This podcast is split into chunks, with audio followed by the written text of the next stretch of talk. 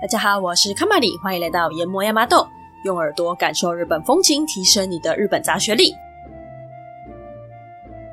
首先呢，感谢大家陪伴我整整五十集的时间，也谢谢这段时间赞助啊、留言、评分或者有给我建议的人，所有听众都是我努力的动力。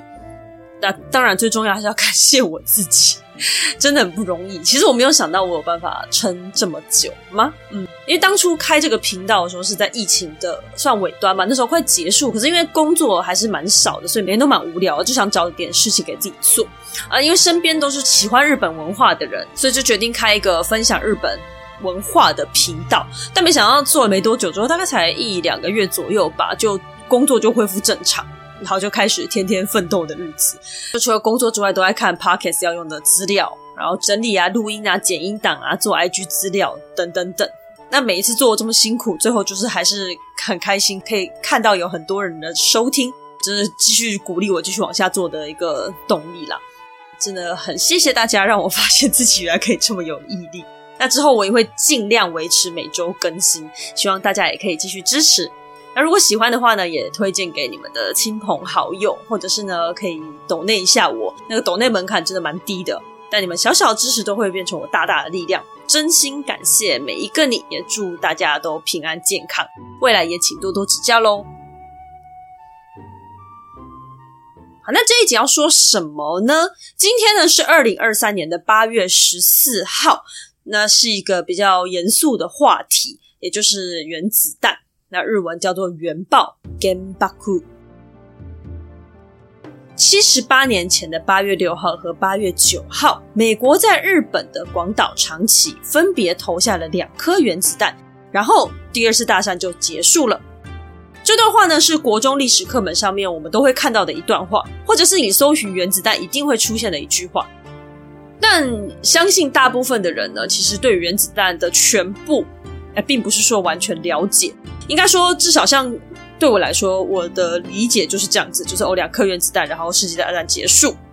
那剩下的其他关于原子弹的事情，不外乎就是惨死啊、生病啊、城市全毁啊、残忍啊这一类的。所以我今天要讲的呢，其实还是这一段话没有错，但是呢，我想要更加的把细节解释清楚，关于整件事情的影响、发生的过程等等。那其实这段历史非常的复杂，因为它是二次大战的尾端。那一次世界大战它牵扯的东西就不用讲，它已经非常多。那更何况已经到尾端，它那个利益关系啊，各国之间的纠葛非常多。只切这一段当做断代史，其实蛮困难的。所以呢，我们要把它当做历史来讲。我就是只讲必要的部分，因为我们毕竟是日本文化的频道，所以我只会讲。跟日本比较有相关的事情，那其他国家的事情就是会先放一边，所以你也不用太担心听得头昏眼花，或者是说啊，怎么前后因果搞不太清楚。因为我在看资料的时候，我有这种感觉，我就觉得说，哦，我好像要了解整件事情，我可能真的要从呃第二次世界大战甚至更久之前的历史开始看，看看看看看，哎，才可以知道这些完整的事情。那如果要知道完整的事情，我们可以就是也许可以去听一些历史的 podcast。那我这个频道就可能做不到。另外呢，还有一个会被我跳过，就是原子弹的原理跟原子弹的制造，我全部都会跳过。要知道制造过程，还有一些制造的故事，可以去看电影《奥本海默》。那或者是原理的话呢，我很推荐 YouTube 的一个频道，叫做“泛科学”，泛是泛滥的泛。那范科学的影片，它的标题叫做“造一颗原子弹有多困难，浓缩又如何制造？奥本海默背后的细节，原子弹究竟是文明之火还是毁灭之火？”好，非常长哦，我会把它贴在说明栏位还有 IG，如果大家有兴趣可以去看。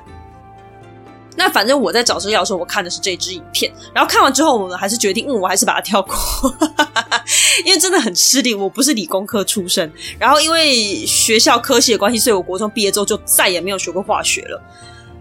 所以我看的时候，我就会觉得说，嗯，他讲的是中文吗？但我相信，如果我再花点时间研究，应该是勉强可以了解。可是如果我要因为这个影片也是人家解读之后，再用简单的方式讲出来。那我在解读之后，再用更简单的方式讲出来，其实我觉得大家也不一定听得懂。呃，我不是怀疑大家的智商，我只是觉得，也许大家想要听的是文化，而不是如何制造原子弹。所以原子弹的东西我就是跳过。那大家只需要知道哦，原子弹的威力啊、影响范围，还有一些后遗症这种比较人文相关的东西就可以了。诶，那剩下的东西我是不会太仔细去介绍的。所以如果你跟我一样是化学白痴的话呢，请放心啊。好，那扣掉历史跟扣掉化学，我原本以为这一集节目会很短，但没有，其实没有。呃，所以这一集我们会分成上下集。那这一集没有讲到东西，下一集就会跟大家讲，所以不用紧张。好，那以日本为主的话，我们就必须先来看看这两个城市，也就是被丢原子弹的广岛还有长崎。我们先来看看广岛在哪里。日本本岛是一个长条形的，我们先不要管它有一点点斜哈，我们单纯就先用上压下的概念去理解它。从上往下是东北地区，就是青森秋田宫城，再来往下。北陆地区、关东地区、呃，东京、神奈川、群马、福岛等等，再往下就是本岛中间，所以它叫做中部地区，名古屋啊、岐阜县，再往下就是关西地区，奈良、京都、大阪这一类的。那关西地区再往下有土地相连的地方叫做中国地区，包含鸟取、岛根、冈山、广岛、山口县。那这五个县呢，相信都是旅游的时候我们比较没有那么容易去到的地方，呃，我会称它为深度旅游地区了。那中国地方的西南方，也就是算隔壁啦，有隔一片海，那一块海是濑户内海，那旁边的那块岛就叫做四国。广岛呢，就在中国地区面对四国的这一块，也就是中国地区的比较偏东方的这一片，那面对的就是濑户内海。广岛最知名的，除了原爆纪念馆之外呢，应该就是岩岛神社了。岩岛神社就是那个鸟居浮在海上的那个，嘿，那就叫做岩岛神社。那岩岛神社它就位于广岛的外面那一片海，那那片海就是刚刚说的，它叫做濑户内海。如果你对艺术有兴趣的话呢，你可能就会比较知道濑户内海它会定期举办艺术节，所以这个时候很多对艺术有兴趣的人都会蜂拥而至。当然，广岛知名的祭典、美食、旅游地，其实当然还是有。但是我相信呢，讲出来一定是跟其他什么京都、大阪、东京这些台湾人比较常去的地方没得比。哎，说出来就是可能有一部分人会没听过那一种了。但也可能是因为它的历史就是相对的比较短，而且过去的时候也是被当做军事工业地来发展。好，我们来讲讲广岛的历史。广岛历史真的蛮短的，它一直到十六世纪末的时候，大概就是战国时代之前，它都是一块比较贫乏的乡下地区。后来呢，幕府开始开发山阳道沿路的城市，广岛就是其中一个。山阳道它是一条道路，吼，就是山，然后阳，就是我们之前会学什么山阴山阳那个山阳。山阳道大概就是现在的兵库县南方，沿着濑户内海的沿岸一路往下到本州最下方的山口县，这一条叫做山阳道。当时战国武将毛利辉元在一五八九年先筑了一个城，就是现在的广岛城。但是我们现在看到是重建的版本，因为经历过原爆之后留下来的原本遗迹就只剩下什么墙壁水沟，也，真的就是标准的断垣残壁了。所以后来他们再重新盖了一个，按照原本的模样再盖了一个新的，就是现在的广岛城。一六零一年，毛利辉元正式进入广岛，并且正式命名为广岛。不过到了后来呢，又换了一两次城主，最后由浅野家管理。成为一个颇有规模的城池，城的四周有内护城河跟外护城河。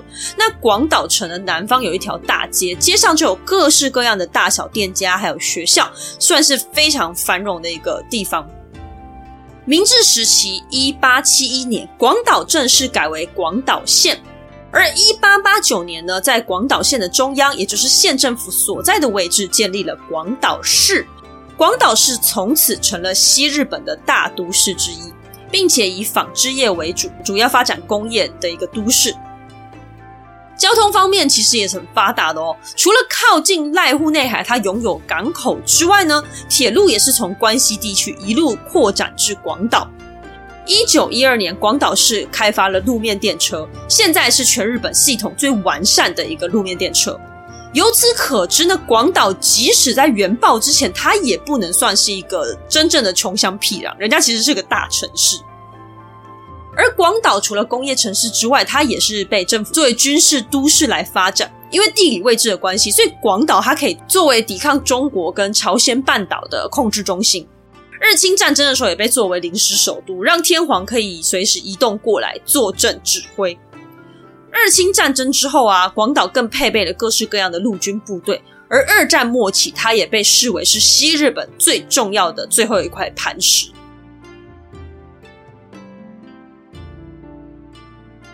讲完了广岛，那我们先交代一下当时的背景。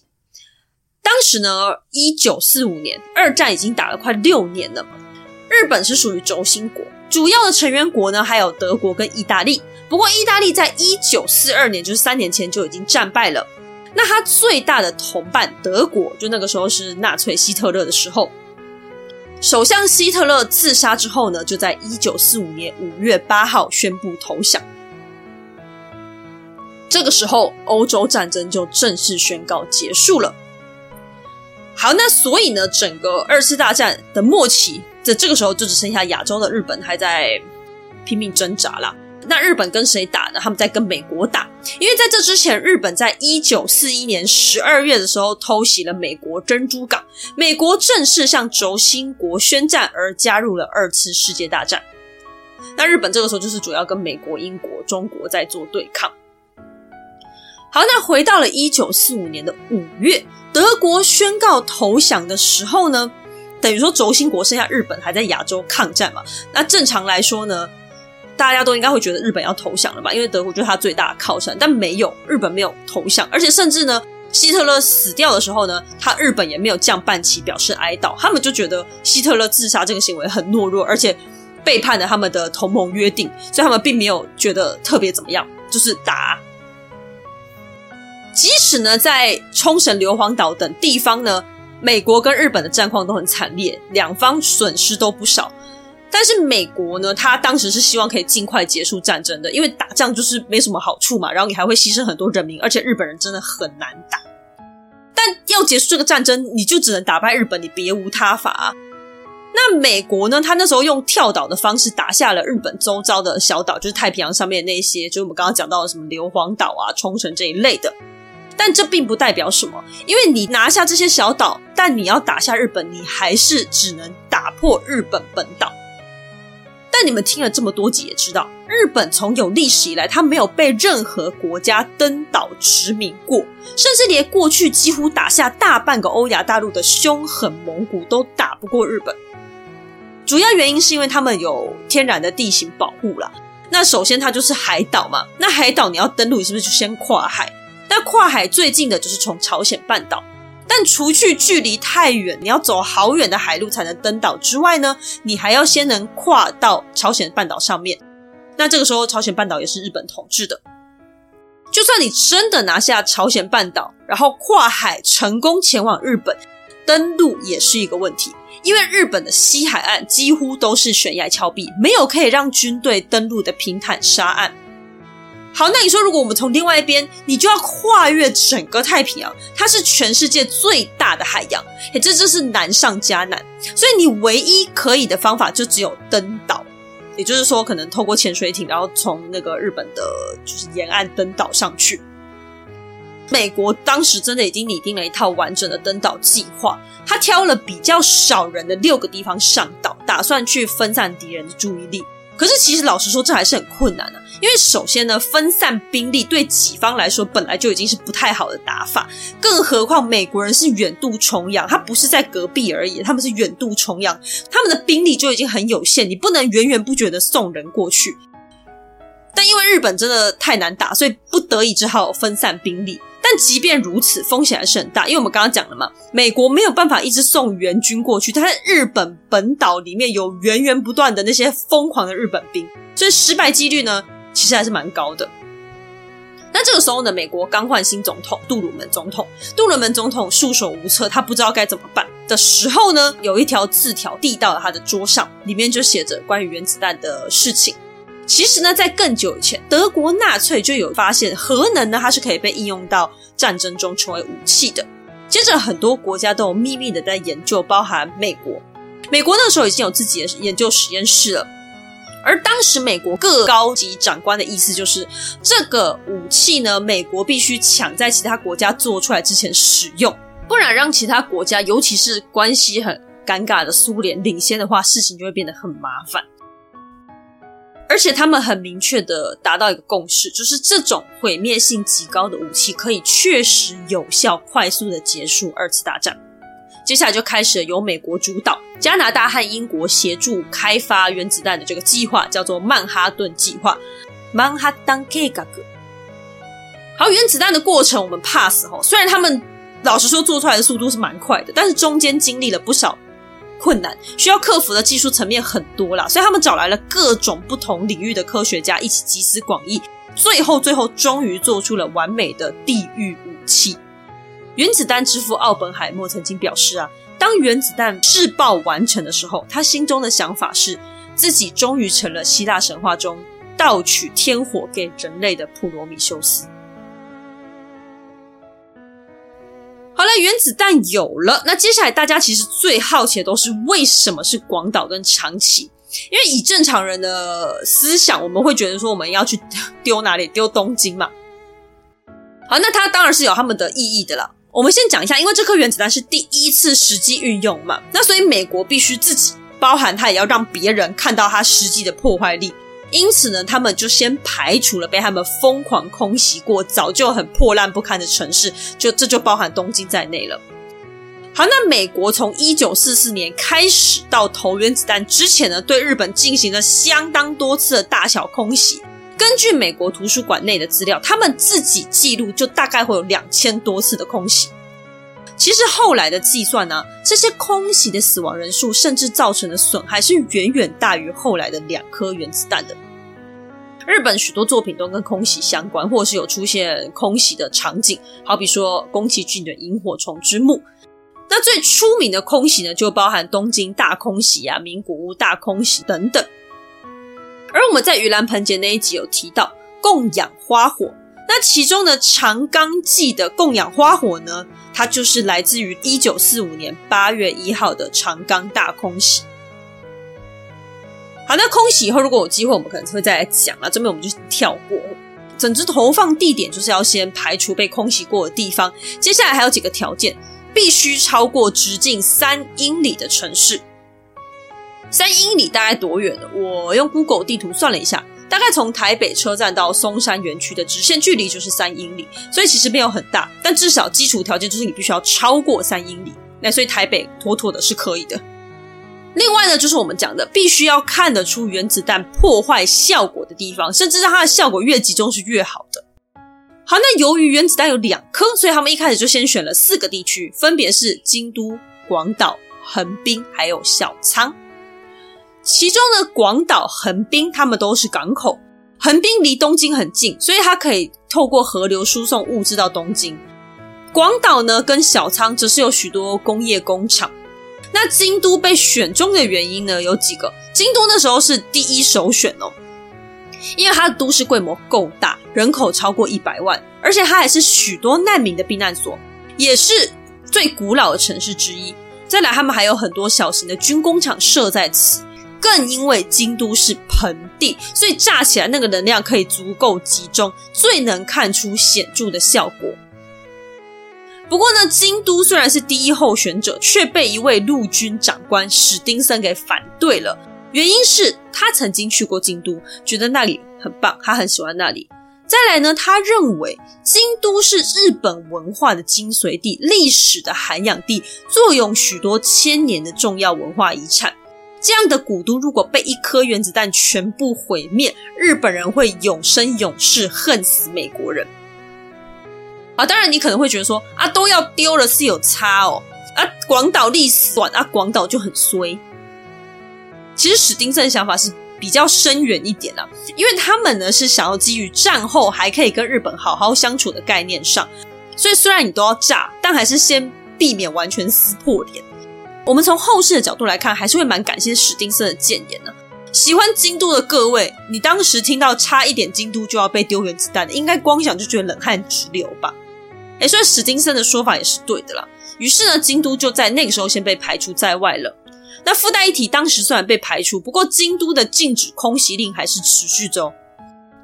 不过后来不知道又过了第几次的开会之后呢，专家们还是很喜欢京都的盆地啊，就觉得盆地炸起来效果就是很棒嘛，所以他们再次把京都列为第一目标。他们还打了电报跟史丁森报告说，我们又把京都选为第一目标了，可以允许吗？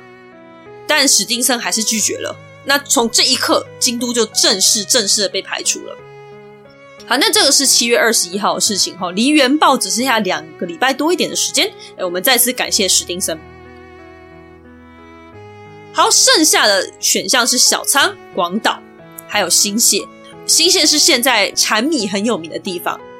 它后来它被排除是因为它太远又太小了。而新泻在哪里呢？它在东京的西北方。大概在东北地区的正下方，吼，所以北陆的最上方。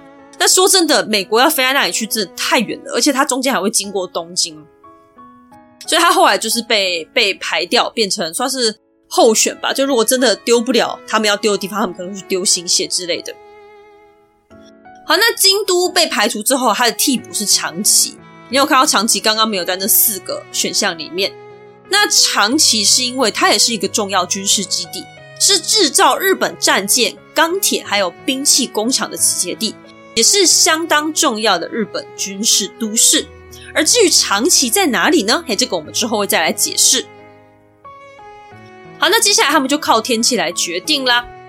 曼哈顿计划负责人下了投弹命令书，他说：“看八月三号以后天气预报，再来决定呃炸的目标还有炸的日期。”八月二号。航空司令部正式下达命令，八月六号轰炸第一目标广岛市中心，还有它的工业地区。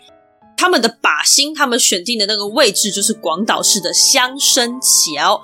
爱おい桥，嘿，相见恨晚的相，生命的生，桥就是路桥的桥。香生桥呢，在广岛现在还看得到，它还有在使用中。它就在原爆纪念馆的隔壁，也就是广岛市的正中央。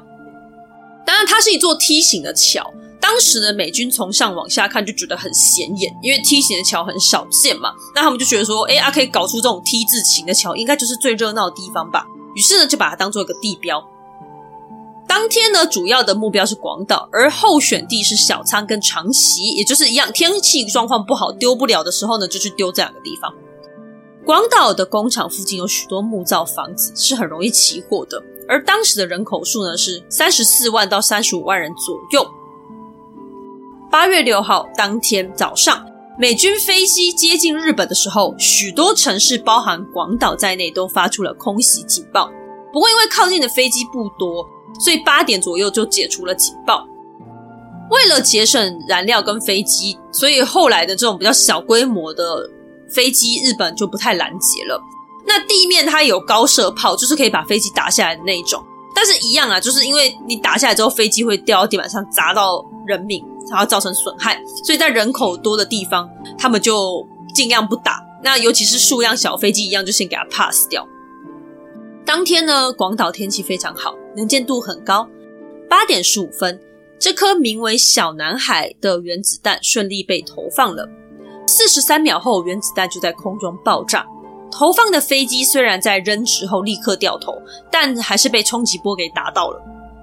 当天因为风向的关系，原子弹没有直接落在香生桥上，而是稍稍偏离了两百四十公尺，在香生桥附近的岛医院上炸开。岛医院现在改名为岛内科医院，就以原子弹炸裂地点闻名。原子弹的破坏力惊人，以专有名词来说，就是一万六千吨 TNT 炸药。但这个数据相信对大部分人来说都很陌生呐、因为我们没什么机会接触到炸弹嘛。那总之呢，它的破坏半径哦是一点六公里，大概就是台北车站到忠孝新生站的距离。十一平方公里内发生火灾，十一平方公里就是台北车站到土城站的距离。这个长度方圆一圈的地方都在火灾，而这段区域的地方就是全毁了。日本官方统计，将近百分之七十的建筑物惨遭损毁。当时的空拍图是这个样子的：广岛原爆前啊，虽然是黑白照片，但就跟我们现在开 Google 的地景模式很像，就你可以看到很多一格一格的房子啊，明显的街道，满满满满的。但是原爆之后的空拍照，我原本以为照片没有载好，但他后来发现它就是长那样，因为它就是一片灰色的，就很像一个普通的灰色点阵图，什么都没有，一瞬间什么东西都没有了。在这场原爆中，当场死去了百分之三十的人口数。而受伤者呢，大约是七万。好，那日本其他地方怎么样呢？其实最先注意到广岛出问题的是日本放送协会，就是广播中心的广播电台。他们发现广岛站停止广播了，而且怎么接都接不通。然后再过二十分钟，东京铁路电报中心发现广岛北部停止运作，但是呢，从城市的其他小型铁路站传来一些非官方的报告。内容很混乱哦，但是基本上都是在讲说广岛受到了非常可怕的爆炸。这些消息送到陆军参谋总部后，军方虽然拼命想要联络广岛的陆军，但是一直都收不到回应。他们一开始其实蛮搞不清楚状况的，他们很困惑啦，因为当天日本没有遭受空袭，而广岛也没有储存这么大量的炸弹，所以其实没有理由发生这么严重的爆炸。他们没有办法理解为什么会发生这种事情，所以他们当时觉得应该没有很严重，甚至可能是开玩笑。当然，以防万一还是要确认一下，所以就派了年轻的军官飞去看看，跟当地的军官做一个确认。年轻军官经过三个小时的飞行后，虽然还有一百六十公里的距离，但远远的已经可以看到城市被一层爆炸后产生的云气所笼罩，整座城市像是火烧地狱一般，四处都在焚烧着。隐约还可以看见地上有许多人体躺在火海中，一动也不动。军官降落之后，立刻向东京报告，接着就派出了物理学家人科方雄，才确认确实是遭受到原子弹的袭击了。八月八号，东京广播电台向全国报道广岛的惨状。他们当时的描述是：几乎所有活的东西，包含人类跟动物在内，全部都烧死了。美国杜鲁门总统听到原爆成功，当然是很开心。他很兴奋地宣布，他们成功使用了新武器，并且警告日本最好快点投降。那关于这中间发生什么事情，还有下一颗原子弹的故事，以及原子弹的影响，我们到下一集呢再一起说明。那这边先来说说这段历史中呢，我们在看的时候，很常会看到一个很重要的东西，叫做波兹坦宣言。那这个宣言对于台湾也是至关重要，因为就是它让我们结束了日治时期，回归现在的中华民国政府。不过呢，在波茨坦宣言之前，我们要先讲讲开罗宣言，日文叫做开罗宣言。一九四三年呢、就是大概原爆的两年前，美国罗斯福总统、中国军事委员总长蒋中正和英国首相丘吉尔三人在埃及的开罗进行了开罗会议。而开罗宣言呢，就是开罗会议之后所公告出来的结论。中华民国呢的这一份版本呢，是收藏在现在的台北故宫博物院。好，回归正传哦，开罗宣言主要的内容呢有：一、中国、美国、英国三国会共同抵抗日本，直到日本投降为止；二、日本必须归还在第一次世界大战以后所占领在太平洋上的所有岛屿。三、日本必须归还中华民国的一切土地，包含满洲、台湾、澎湖群岛。四、被日本占领的朝鲜人民明显受到虐待，朝鲜必须独立。以上呢就是开罗会议的内容。那过了两年，一九四五年的七月底到八月初。战胜的同盟国呢，再一次集中在德国的波兹坦开会，讨论呢如何处置呃投降的德国，还有战争的后续啊，以及如何对抗当时尚在抵抗的日本。那这个会议的内容就是后来的波兹坦宣言（波兹坦宣言）。那内容呢，跟日本相关的就包含对日本劝降，就是希望他们赶快投降。那在日本投降之后呢，他们必须要。做到的一些条件，包含除去军国主义啦、卸除武装、处理战犯、实施民主主义、废除军需产业以及重视人权等等。那再来就是刚才开罗宣言里面所提到的内容，日本都必须要遵守。诶，其实管蛮多的了，但没办法，战败国就这样。日本一开始不想要投降，就是因为在顾虑这个宣言的内容。他们希望可以保留天皇的权利，保留他们国土的完整，并且希望可以由自己来处理战犯，所以才一直迟迟不愿意结束战争。而第一颗原子弹过后呢，他们其实有想要考虑接受波茨坦宣言，但是呃，还是有讨价还价一下，就希望可以稍微改变一些部分的条文。但是后来又因为双方沟通上的问题，所以日本再次表示拒绝。那接下来就是第二颗原子弹又下去了。但第二颗原子弹到底有没有它的必要性？而日本的投降真的是因为这两颗原子弹的关系吗？那因为这一集的时间关系呢，所以我们这些问题还有包含刚刚前面讲的所有内容，我们就一起到下一集再跟大家分享。所以今天我们的节目就先到这边喽，希望你可以喜欢。如果喜欢我们的话呢，欢迎到 Apple Podcast 点击五星好评，或者点选节目下方的抖内链接，给卡玛丽一点支持与鼓励吧。我们下集再见，拜拜。